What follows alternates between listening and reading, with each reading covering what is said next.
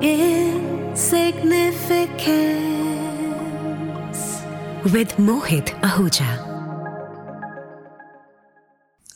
Hello नमस्कार आदाब सत एंड कॉपी टू ऑल मेरा नाम है मोहित आहूजा और इस शो का नाम है इतनी बार सुन चुके हो इन सिग्निफिकेंस अगर आप नए हैं पहली बार सुन रहे हैं तो आपने इतनी बार नहीं सुना होगा और अगर आप नए हैं तो पहले वाले एपिसोड भी सुन लीजिए बहुत सारी बहुत प्यारी प्यारी बातें करी हमने और अगर आप नए नहीं हैं आप बहुत टाइम से, बहुत सारे एपिसोड सुन चुके हैं इस पॉडकास्ट के तो तहे दिल से शुक्रिया।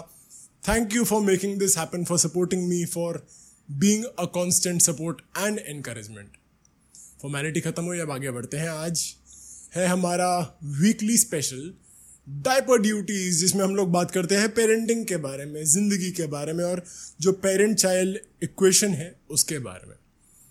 अच्छा जब मैंने शुरू किया था डायपर ड्यूटीज़ और मैं अक्सर ये बात बोलता भी हूँ कि मैं खुद एक पेरेंट नहीं हूँ नॉट येट बट मेरी नीसेज हैं, मेरी छोटी भांजियाँ हैं, तीन हैं, बहुत खूबसूरत तीनों की तीनों, जो सबसे बड़ी वाली है ना, उसका सुबह फ़ोन आया। अब इन तीनों का तो मैं पेरेंट जैसा ही हूँ, मुझसे पूछती रहती हैं, कुछ ना कुछ जब भी कंप्लेंट होती है, अपनी माँ के बारे में कंप्लेंट करनी होती है ना तो मुझे फ़ोन आ जाता है।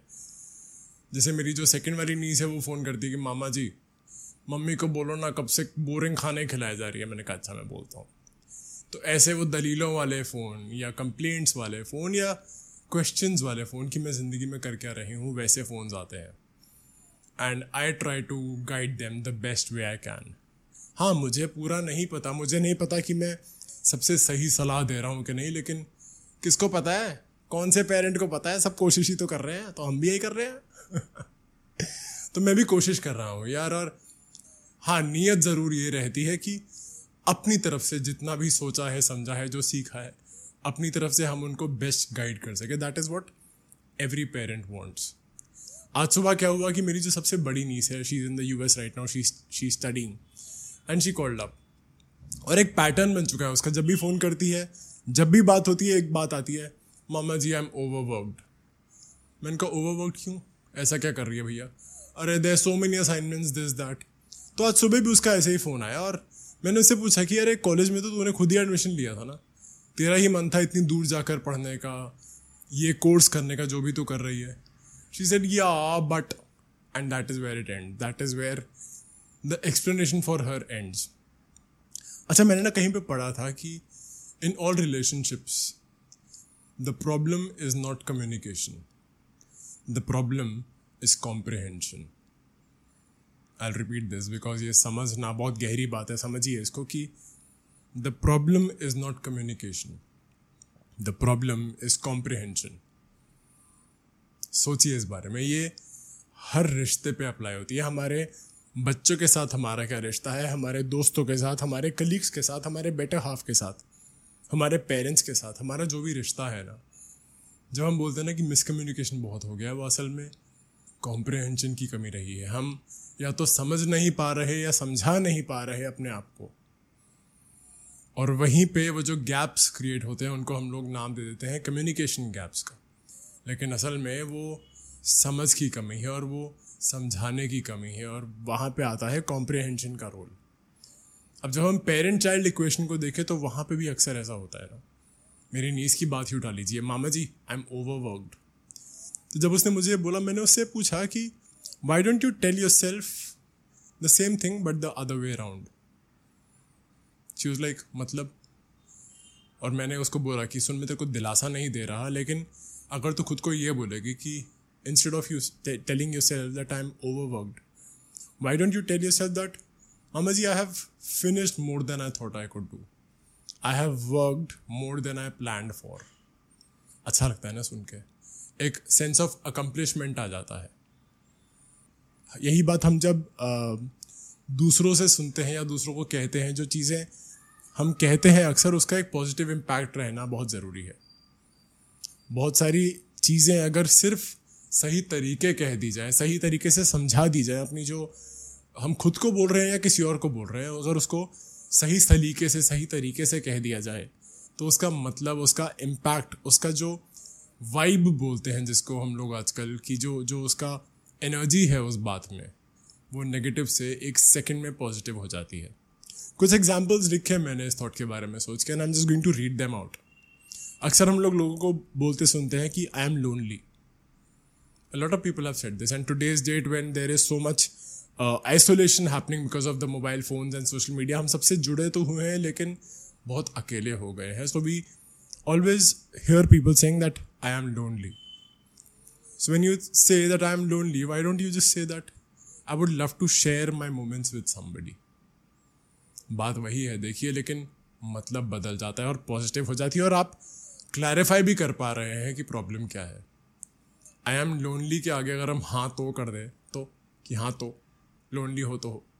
और वहीं पे बात ख़त्म हो रही है आजकल। We are not sorting out this point but when you say that I would love to share my moments with somebody then your solution is already in your statement and then you know what you need to do आप किसी से मिलिए, बात कीजिए, हँसी मज़ाक कीजिए, बाहर कॉफ़ी पीने जाइए।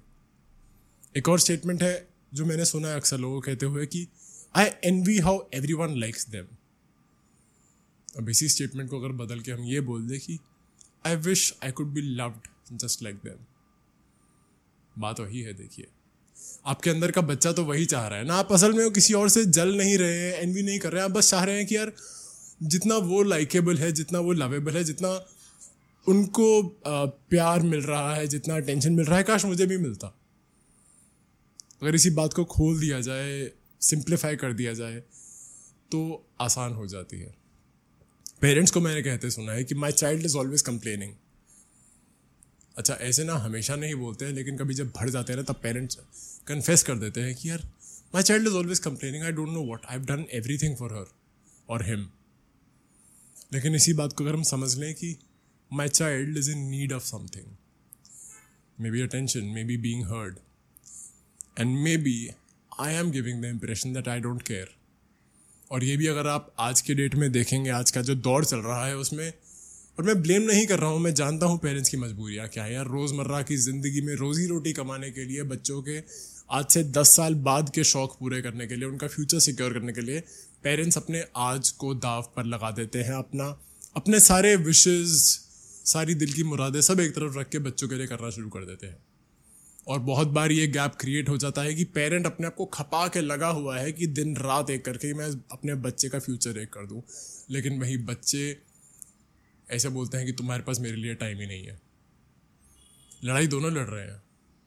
लेकिन सिर्फ़ इतना समझ लेना कि मुझे अपने बच्चे को टाइम देना, उसके साथ वक्त बिताना, उसके साथ आज कुछ मोमेंट्स क्रिएट करना ज़रूरी है तो बात बेहतर हो जाती है। आपका जो सोच है, जो नज़रिया है, वो सुधर जाता है और आपकी बच्चे की बात आपको कंप्लेंट नहीं लगती। आपको एक रियलाइजेशन आता है कि हाँ मुझे अपने बच्चे के साथ और वक्त बिताना चाहिए। फ्यूचर सिक्योर करना है, लेकिन प्रेजेंट भी तो ज़रूरी है मेरे दोस्त। है ना? अक्सर लोगों कहते सुना है जिम में भी या बाहर भी कि आई कान डू इट इसी बात को अगर पलट के बोल दिया जाए कि I don't fully understand it maybe somebody could help me out कैसे आप एकदम से एक लूजर स्टेटमेंट से उठ करके एक I would say a winner statement I would call this a winner statement because at least वो कोशिश है कि instead of saying I can't do it कि मैं कर ही नहीं सकता। या फिर, यार, मेरे को ना अच्छे से पता नहीं है कैसे करना है। शायद कोई हेल्प कर दे तो मैं शायद कर पाऊँ। जब आप ऐसे देखें तो आसान हो जाता है ना। सोचिए इस बारे में। और जैसे मैंने ये स्टेटमेंट बहुत बार बोला है और जिस भी दौर से गुजरा ज़िंदगी में, जो भी लाइफ में हुआ तो उसके बाद मैंने कहना शुरू कर दिया कि I am I don't like people too much I am very intolerant people intolerant असल में जो मैं कहना चाहता था, मैंने काफ़ी बैठ करके सोचा कि यार, मैं आके आपको ये बातें बोलता हूँ, लेकिन खुद क्या अप्लाई करता हूँ। तो मैंने सोचा और मुझे रियलाइज़ हुआ कि असल में जो मैं बात कहना चाह रहा था, वो ये था कि मेरा ट्रस्ट इतनी बार टूट चुका है कि मुझे अब नए लोगों से मिलकर उन पर भरोसा करने में तकलीफ़ होती है। और जब ये बात आप खुद से कह देते हैं, जब आप ये रियलाइज़ कर लेते हैं तो आपको ये भी रियलाइज़ होता है कि आप वो कोशिश कर सकते हैं और लोग बुरे नहीं है, आपका भरोसा टूटा है। आपको पता चल जाता है कि एग्जैक्टली exactly कहाँ पर तकलीफ़ है और उसको कैसे ठीक करना है। प्रॉब्लम आइडेंटिफिकेशन हो जाता है। बहुत बार पेरेंट्स बोलते हैं कि, यार, हमारा बच्चा सुनता ही नहीं है। बोलता ही रहता है, उसको सिर्फ़ अपनी सुनानी है, उसको हमारी सुननी ही नहीं है। ही और she just doesn't listen to me लेकिन इसको भी अगर घुमा के ऐसे कर दिया जाए कि maybe the kid has the impression that nobody is listening to them और इसलिए वो कॉन्स्टेंटली बस बोलना चाह रहे हैं, समझ, सब बोलना चाह रहे हैं, समझाना चाह रहे हैं जो वो कहना चाहते हैं। तो एक बार के लिए अगर हम चुप हो जाए और सिर्फ़ सुने कि वो क्या कहना चाह रहे हैं तो शायद कुछ आसान हो जाए रास्ता पेरेंटिंग का, क्योंकि वो जो रिश्ता है वो सुधर जाएगा। बच्चे को लगेगा कि आज मैं बोल रहा हूँ और ये सिर्फ़ सुन रहे हैं। आज सामने से एक फाइट बैक एक रिस्पॉन्स नहीं आ रहा है कि अरे ये क्यों है? लेकिन हम तो ये कर रहे हैं। हमने तुम्हारे लिए ये कर दिया तो हम नौकरी पे ना जाए। जैसे भी हम इंस्टेंट इम्पल्सिव फीडबैक दे देते हैं या रिस्पॉन्स दे देते हैं, वो सब चेंज हो जाता है। कितनी छोटी सी बात है। सिर्फ़ सिक्के का दूसरा पहलू देखना है ये शायद, लेकिन वो दूसरा पहलू अगर ज़िंदगी आसान कर सकता है, खूबसूरत कर सकता है तो क्यों ना? If we change the outlook trust me we change the narrative बहुत फ़र्क पड़ता है अगर आप सिर्फ़ अपना नज़रिया बदल लें, क्योंकि आपके नज़रिया बदलने से कहानी बदल जाती है। इतना ही कहना था आपसे आज। सोचिएगा इस बारे में, कुछ पसंद आया हो तो बताइएगा मुझे, अगर ये बात, और आपको अगर कुछ ऐड ऑन करना हो तो भी बताइए। ये पेरेंटिंग जर्नी में मैं आपके साथ हूँ, हम सब सीख रहे हैं, हम हर रोज़ कोशिश कर रहे हैं अपनी आने वाली पीढ़ी के लिए कुछ नया करने की, कुछ बेटर करने की। To simplify the parenting journey to solve those riddles जिनका किसी के पास जवाब नहीं और सब कोशिश कर रहे हैं तो वो कोशिश अगर मिलके करें तो शायद आसान हो जाए। बहुत जल्दी फिर से मुलाकात होगी। मेरा नाम है मोहित आहूजा आप अब तक जान चुके हैं और ये दोस्ती हो चुकी है और इस रिश्ते को बना कर रखने की पूरी कोशिश है। तो मिलते रहेंगे।